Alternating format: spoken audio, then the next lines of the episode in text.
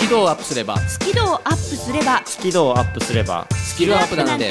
簡単だ目指せスキルアップスキルアップスキルアップ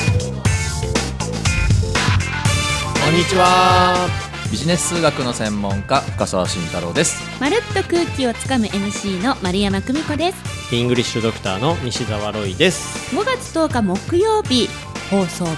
目指せスキドアップでございます今週もよろしくお願いしますよろしくお願いしまはいすよろしくお願いしますゴールデンウィークも明けましたねはい、勝手にやるのは終わりましたねそうですね先週がね勝手にやるというテーマでとても楽しかったです今週は逆に普通にやらせていただきますなんかちょっと安心する まあまあ普通にやってもこれはね知性を育むはい爆笑系教育番組ですからねはい知性を育む爆笑系ですねはい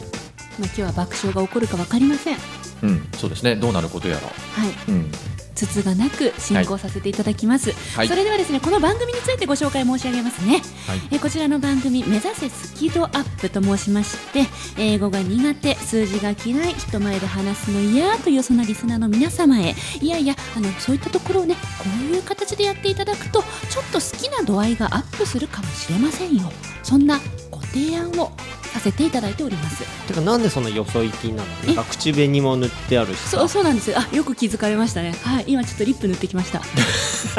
お上品でございますね今日はいや今日普通にあそうですかはい、私あのこれが普通でございますので。あそうですかえええええ素じゃないよねすす普通でございます。仕事モードの普通そうですよ。私 MC としてはこのようにいつも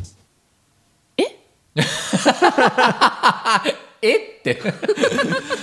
な多分ね終わる頃は全然違ってると思いますよはあそう。いねね終わってるあ頃はの違ねう、と思今います週の目指せスキドアップは私丸山久美子のマルプロのコーナーからおいはい進めさせていただきますけれども先週あのゴールデンウィーク勝手に企画で西澤ロイさんがうん西澤ロイの勝手にマルプロというコーナーをなさいました。はいやらせていただきましたはい、そちらのコーナー引き継ぎまして今週は本家マルプロをお届けしてまいります。あ今日は本家ですねはい、内容は、えー先週のアーカイブを聞いてください。はい、それではロイさん次ど うぞ。すごい説明だな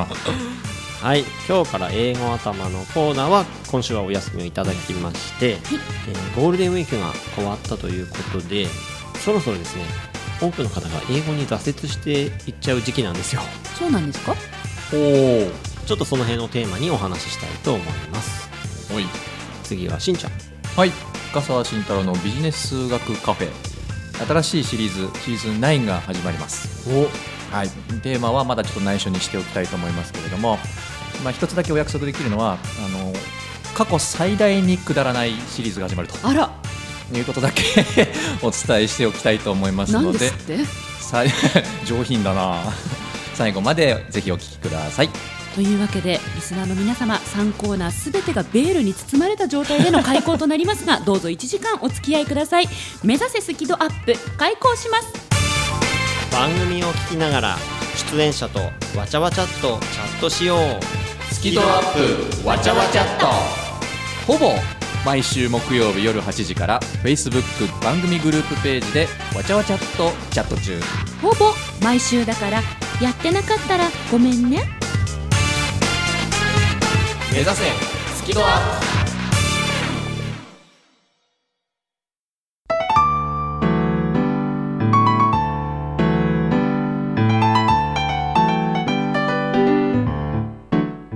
この番組は自宅がまるでスタジオのように楽器演奏を満喫できる賃貸住宅越野建設の音楽マンションで収録しています音楽家音楽愛好家の皆様からのお問い合わせをお待ちしていますお客様専用フリーダイヤル0120-322-088 0120-322-088平日朝8時半から夕方5時半まで受け付けています詳しくは音楽マンションで検索してください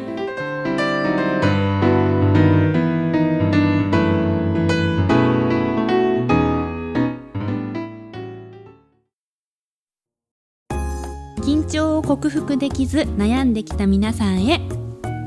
私も根っからの緊張を強いて人前で話すのは本当に苦手でしたえーそんな丸山久美子が3000回以上司会をすることができるようになったのは緊張と楽しく付き合えるようになったからですそのテクニックをぎゅっとまとめた本上手に上がりを隠して人前で堂々と話す方が発売中ぜひお役立てください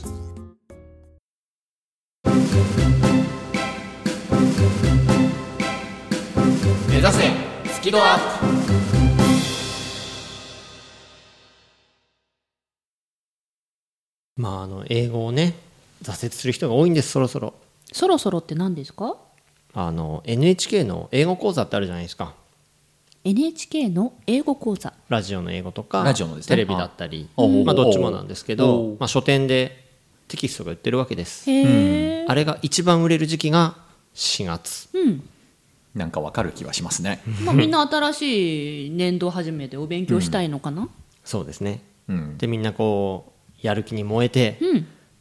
テキストを買うわけですよ、いいこといいこと今年度こそは、うんうんうんやるぞと、はいうん、そろそろそれがあのーしょぼしょぼってなってくるのがゴールデンウィークかなああなるほどえもうテキストやり終えたんじゃなくて1か月で大体ね6ヶ月とか1年とかやるそういう続くプログラムなんだよねあらじゃあ今落っこってたらまずいですなうんなんで怒っちゃうんだろうねその辺のお話をしたいなと思うんですようんおお一応僕も英語の専門家なんでねそうですよね最初はやる気に燃えてるのにね、うんうんでまあその挫折するって時に、まあ、人によっては例えば何かやる気がしないなとかあと例えばたまたまこうやらない日があってそのままなんとなくやらなくなるとかわか るまあいろんなパター ンがあなたなんて顔してるの丸山さんわかる、はいありますいねろんなパターンがあると思うんですけどそうですねでもそのまあ挫折した時にはい何を感じるか、挫折した時に何を感じるか特に挫折を繰り返したりするとまあみんないろんなことを考えるわけですよいろんなことはい、例えば自分には才能ないのかなうんとか、あ俺にはセンスがないのかなとか英語向いてないのかなとか、まあ、自分ダメだなって感じになるんですよね。そうそうそういうことを考える人多いじゃないですか。はい。 暗いなとか例えばね、あ俺根性ねえんだなとかあうんうん、そう。頭悪いのかなとスポかーツジム契約したのにね、ースポーツジム、うん、おう痩せようと思って、うん今も毎月払ってるのに、あ言ってないのっうん、根性ないなって。ていうふうにいろいろと、うんねこう否定的な考えを持つ人多いんですけどそれ超もったいないと僕思ってるんですよ。もったいなもいっ。たいない超もったいないと思ってるんですよでなんでかというと挫折する理由っていうのは僕の定義はそのまあやる気というかエネルギーというかそれが減ってって足りなくなっちゃってもう不足しててだからできなくなるっていうのが僕挫折かなっていうふうに思ってるんですよほう。うんでねじゃあなんでやる気が失われるのかとうん。原因2つあると思ってるんですよ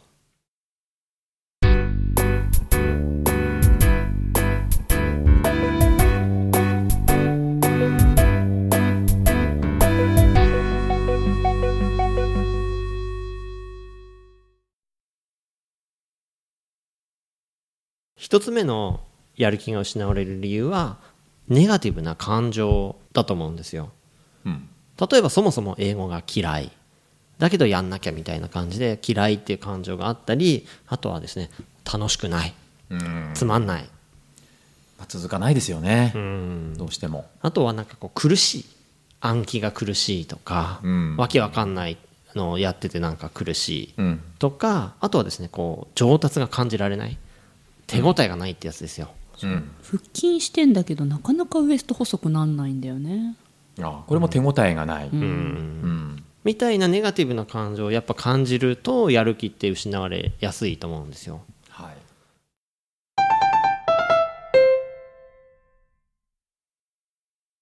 でも僕がお伝えしたいのはもう一個の理由でここを気づいてる人結構少ないと思うんですよおなんだろ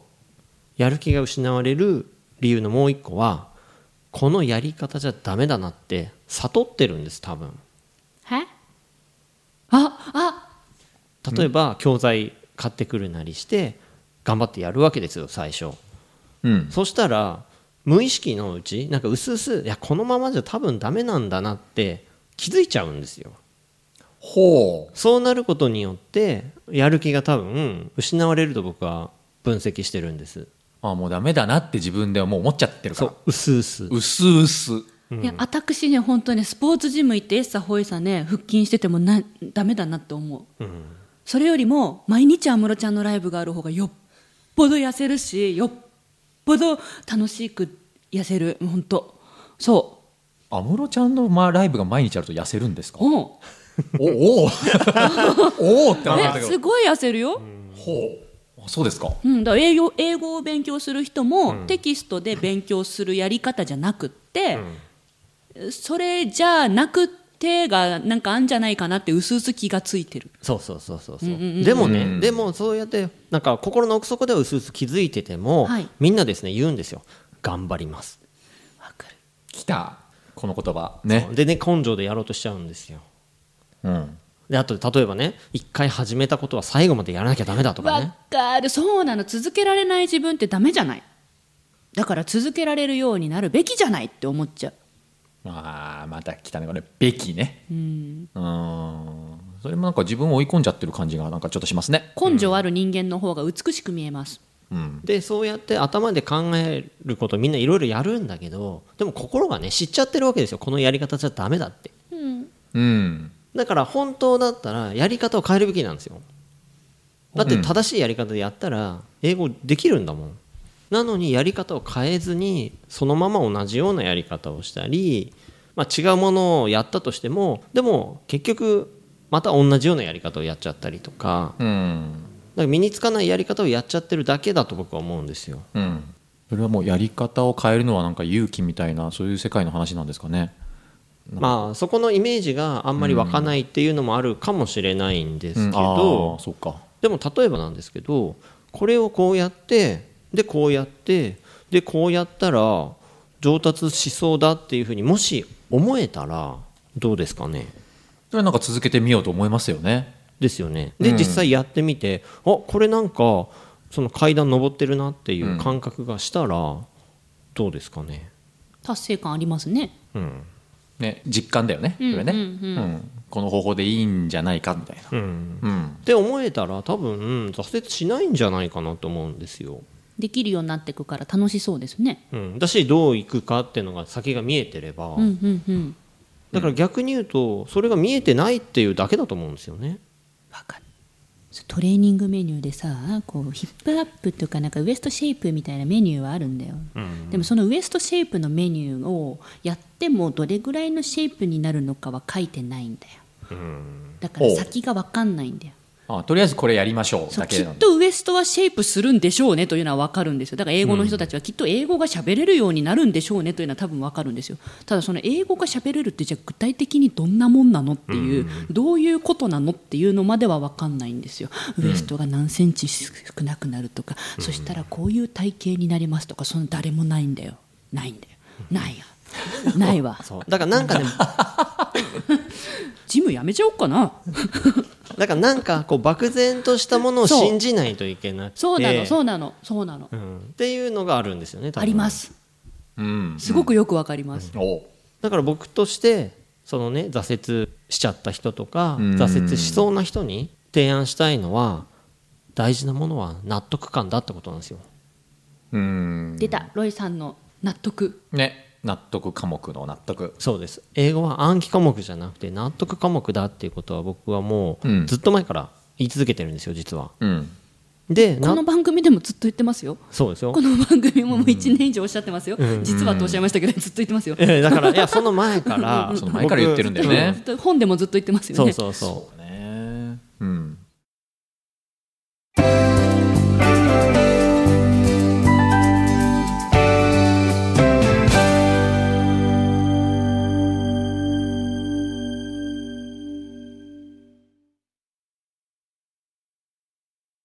でじゃあ納得って言われた時に納得すべき対象が2つあるんですよいいねいいねあ俺のセリフだ よちょっ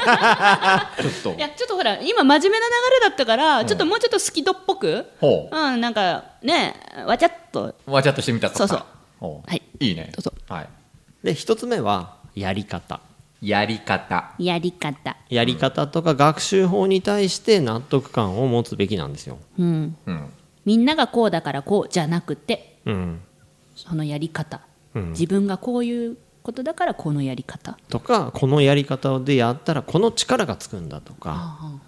そこに納得できるかそうですねだからなんかこの教材がいいらしいそしたら英語が喋れるようになるとかってすごく漠然としちゃってるわけですよ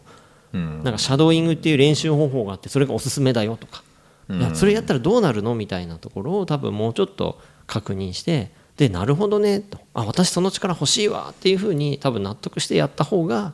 いい結果は出やすいと思うんですよね。うんだから一つがそのやり方学習法に対する納得ででもう一個が英語自体に対する納得、英語自体に対する納得はい、だから例えば単語の意味がこうだとかこあーの文法こういうことだとか、ハブうんうんうんねロイさんが教えていただいてることですよねはい、そこはねうんあその2つがあると挫折はしなくて済む、っていうふうに、うん、今の話が納得できるかどうかも大事だと思うああなるほ どそうねしてるすごく納得できます僕は、うんだからそのやり方としてこうやってこう進んでいけばできるようになるし今やってるこの練習はこの力をつけてるんだとみたいなことが納得できてで学んでなんか出てきた単語あこれあそういうことねって納得できてうんみたいな感じで納得ってその理解の階段を上ることだと僕は思ってるんですけどうんだから英語ってそうやって納得していけば絶対誰でもできるそういうものなんですようん言葉なんで。うんでもそこでそのだから挫折繰り返しちゃったりすると自分には才能がないとか、うんセンスがないとか、思っちゃったりとか根性足りないとかっていや根性の問題じゃなくて、いや根性って言ってるってことは多分納得してないからなんですよ。それ思うよ本まあ当そう,、そうねそう努力でなんとかなるって、すごい無理やりだからそうそうそう納得しながら進んでないもんね、とりあえず数こなしたらなんとかなるっていうそうそうそう根性論、まあ、それができる人ももちろんすごいよ、そうそうただ納得というのは離れてますね、きっとそうだから根性で別にね乗り越えられちゃって、うんで身についた人はそれでいそれいいいんよだけねど、それはいい、うん、でも教育としてね根性でやれっていうのはちょっと乱暴だから、うんうんうん、だからそこはですねぜひ納得をしながらで階段一歩ずつ登っていってぜひ楽しくうん英語を学んでほしいなというふうに使ってほしいなと思うわけです。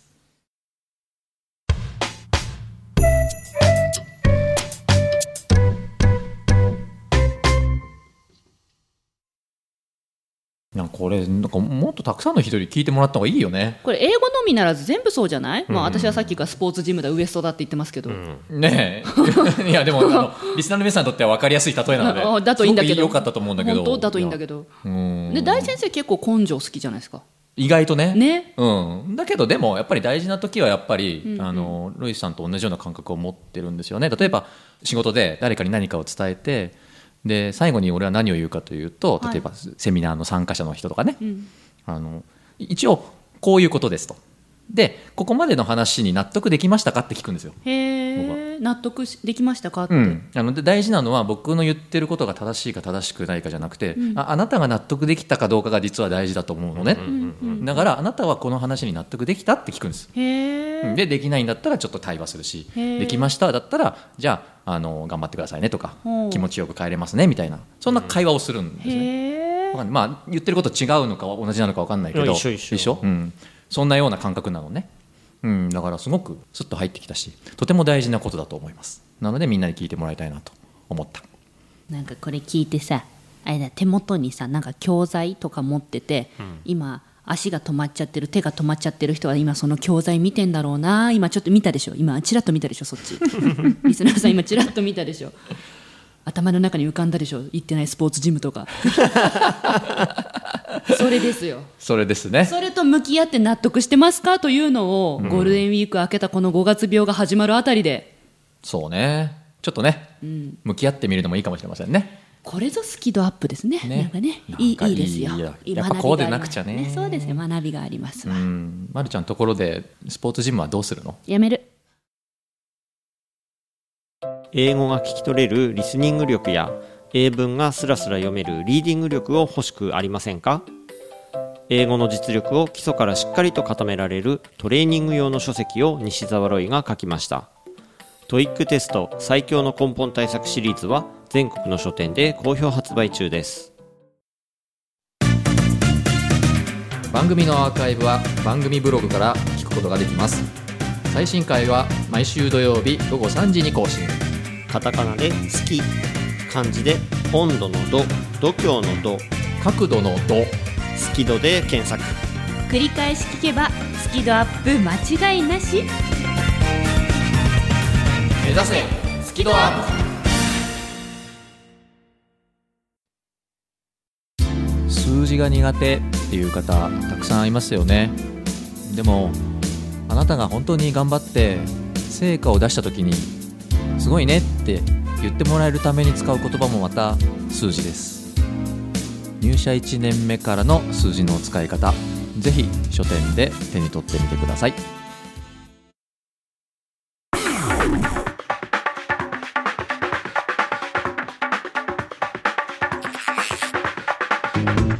エンディングです